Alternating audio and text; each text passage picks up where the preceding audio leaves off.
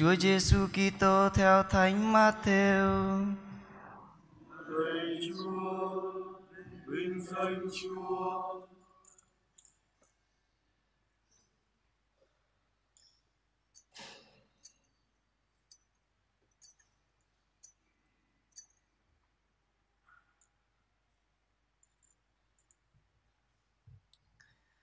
Khi ấy, bà mẹ các con ông JBD cùng với hai con đến gặp Chúa Giêsu.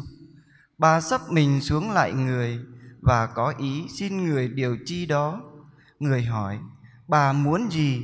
Bà ta thưa lại, xin Ngài hãy truyền cho hai con tôi đây được ngồi một đứa bên hữu, một đứa bên tạ Ngài trong nước Ngài. Chúa Giêsu đáp lại, các ngươi không biết điều các ngươi xin các ngươi có thể uống chén mà ít nữa đây, ta sắp uống chăng? Họ nói với người, thưa được, người bảo họ, vậy các ngươi hãy uống chén của ta. Còn việc ngồi bên hữu hay bên tả thì không thuộc quyền ta ban. Nhưng cha ta đã chuẩn bị cho ai thì người ấy mới được. Nghe vậy, mười người kia tỏ ra bất bình với hai anh em. Chúa Giêsu gọi họ lại mà bảo: Các con biết thủ lệnh của các dân tộc thì thống trị họ và những người làm lớn thì hành quyền trên họ. Giữa các con thì không được thế. Trong các con, ai muốn làm lớn thì hãy phục vụ các con và ai muốn cầm đầu các con thì hãy làm tôi tớ các con.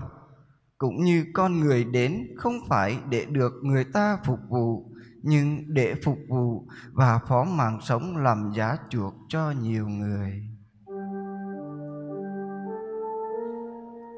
Đó là lời Chúa.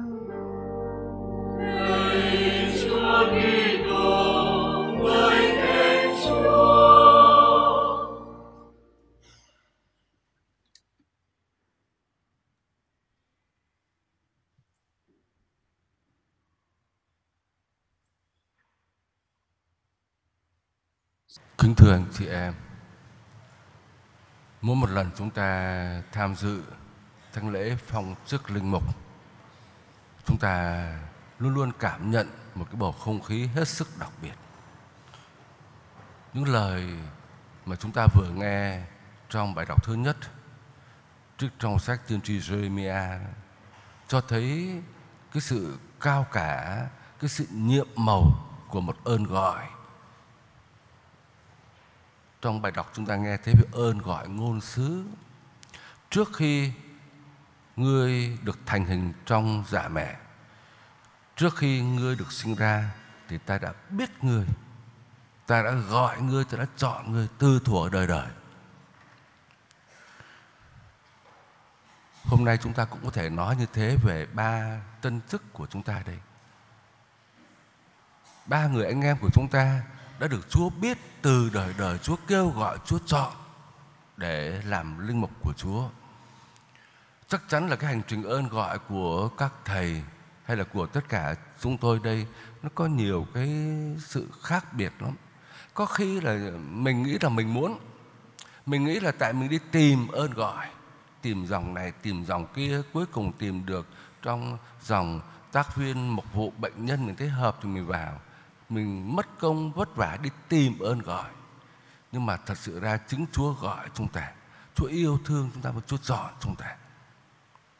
Đó là điều chúng ta không thể hiểu được. Đôi khi chúng ta bảo mình muốn, nhưng mà nếu Chúa không chọn thì cũng không làm linh mục được. Trong phúc âm chúng ta thấy có người thanh niên sau khi được Chúa trừ cho khỏi các quỷ ám thì anh ta đã xin theo Chúa. Và Chúa bảo thôi con về đi. Con về để con ở gần anh em họ hàng, con loan truyền những kỳ công mà Chúa đã làm cho con vì Chúa đã thương con, con về đi, về với gia đình đi. Cho nên không phải là vì chúng ta tìm, chúng ta muốn mà chúng ta được trở thành linh mục, nhưng mà Chúa gọi chúng ta. Tôi không biết là các thầy có run không? Có run không? Có. Ông Jeremy ngày xưa ông run lắm ấy. ông bảo chúa gọi con mà lại chúa con không biết ăn nói con còn quá trẻ đi con sợ lắm chúa ơi. Cái cảm giác run sợ một sự run sợ thánh thiêng á, chắc chắn là tất cả các anh em linh mục chúng tôi đây đều cảm nhận chuyện đấy. Ngài tiến lên để lãnh nhận bí tích truyền chức sợ lắm run lắm. Vui thì vui cười thì cười vẫn sợ lắm nhưng mà chúng ta cẩn thận đấy người ta nói thế này này. Ngày đầu tiên mà các cha mới dâng lễ đấy thì các cha mới cầm mình thánh chúa trong tay dơ lên này, tay run bần bật. Lần đầu tiên được chạm tới mình thánh chúa dơ lên để run. Mà sau mấy năm á, thì mỗi lần chúng ta cầm mình thánh chúa dơ lên, thì chúa lại run. Chúng ta không run nữa rồi, mà chúa lại run chúa sợ chúng ta bởi vì mình làm linh mục quen quá rồi rồi mình bắt đầu mình không còn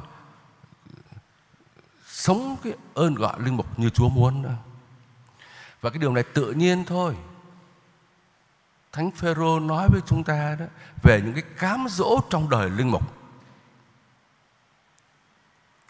Làm linh mục vẫn bị cám dỗ nhiều lắm. Ngoài những cám dỗ của đời sống tự nhiên của con người thì nó còn có những cám dỗ đặc biệt nó thường đi gắn liền với thừa tác vụ của chúng tôi.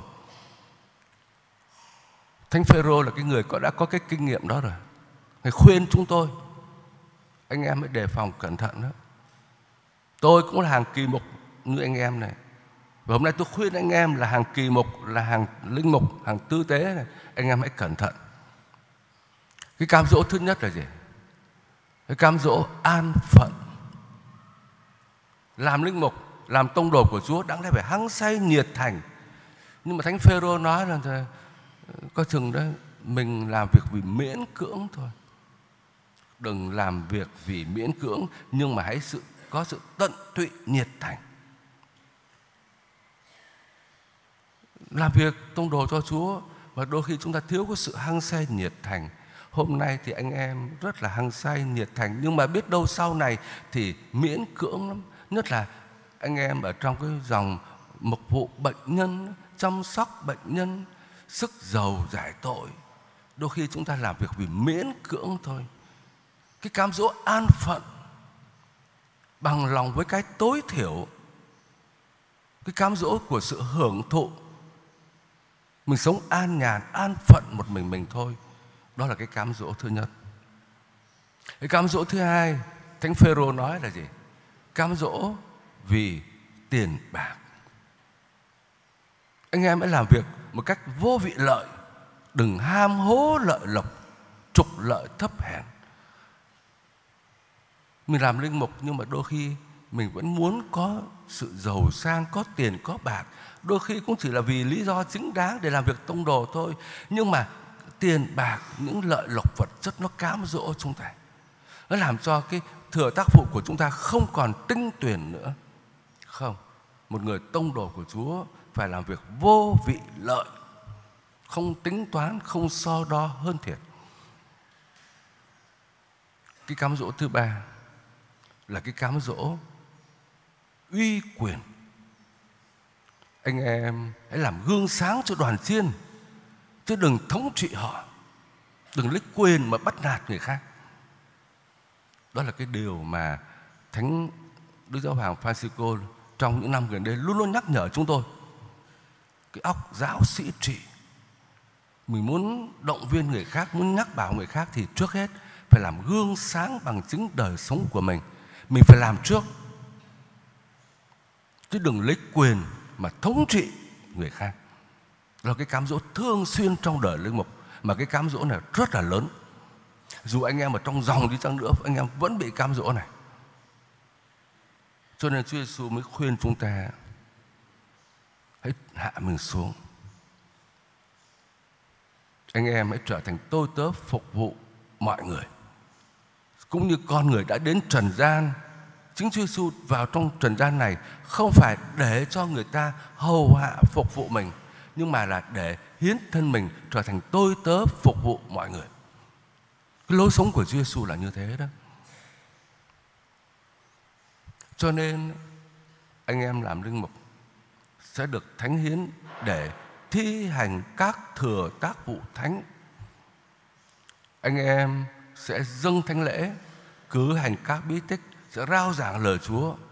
Đó là các cái thừa tác vụ thánh mà anh em chúng con sẽ phải thi hành. Cái điều này thì ai cũng biết rồi, rõ rồi. Nhưng mà cái điều quan trọng đây là thi hành thừa tác vụ với cái cung cách như thế nào. Làm việc của Chúa, nhưng mà không phải là theo kiểu của thế gian, mà làm việc của Chúa theo kiểu của Chúa, theo cách của Chúa. Hay là nói cách khác, với trái tim của Chúa anh em sẽ được thánh hiến, không phải chỉ là trao cho anh em một vài cái thừa tác vụ, nhưng mà được thánh hiến là anh em sẽ nhận được Chúa Thánh Thần để anh em được biến đổi từ bên trong, biến đổi từ trong linh hồn, biến đổi từ trong trái tim của mình để anh em mang lấy trái tim của Chúa, có trái tim của Chúa để làm việc của Chúa và theo cái cách của Chúa. Và đó là điều dân Chúa đang chờ đợi, anh em. Chúng ta noi gương của Chúa của Chúa, yêu thương chúng ta vì yêu thương đến trong trần gian này hạ mình xuống, trở thành một con người, rồi đi rao giảng, rồi chịu chết trên kia thánh giá. Như một tôi tớ, như một đầy tớ, như một kẻ nô lệ. Đó là cái trái tim của Chúa. Trái tim yêu thương luôn luôn biết cho đi, ra khỏi mình để cho đi. Thì anh em cũng vậy. Chúng ta làm việc của Chúa với trái tim của Chúa và trái tim của chúng ta bị ô nhiễm rồi. Ô nhiễm bởi tội nguyên tổ và bởi các cái dục vọng. Cho nên chúng ta rất cần ơn Chúa Thánh Thần để thay máu cho chúng ta. Để chúng ta được biến đổi để mang lấy trái tim của Chúa. Tất cả cộng đoàn chúng ta cầu nguyện cho các tân chức này, cũng như cầu nguyện cho tất cả chúng tôi để chúng tôi trở thành những mục tử như lòng Chúa mong muốn và như cộng đoàn dân Chúa mong muốn. Amen.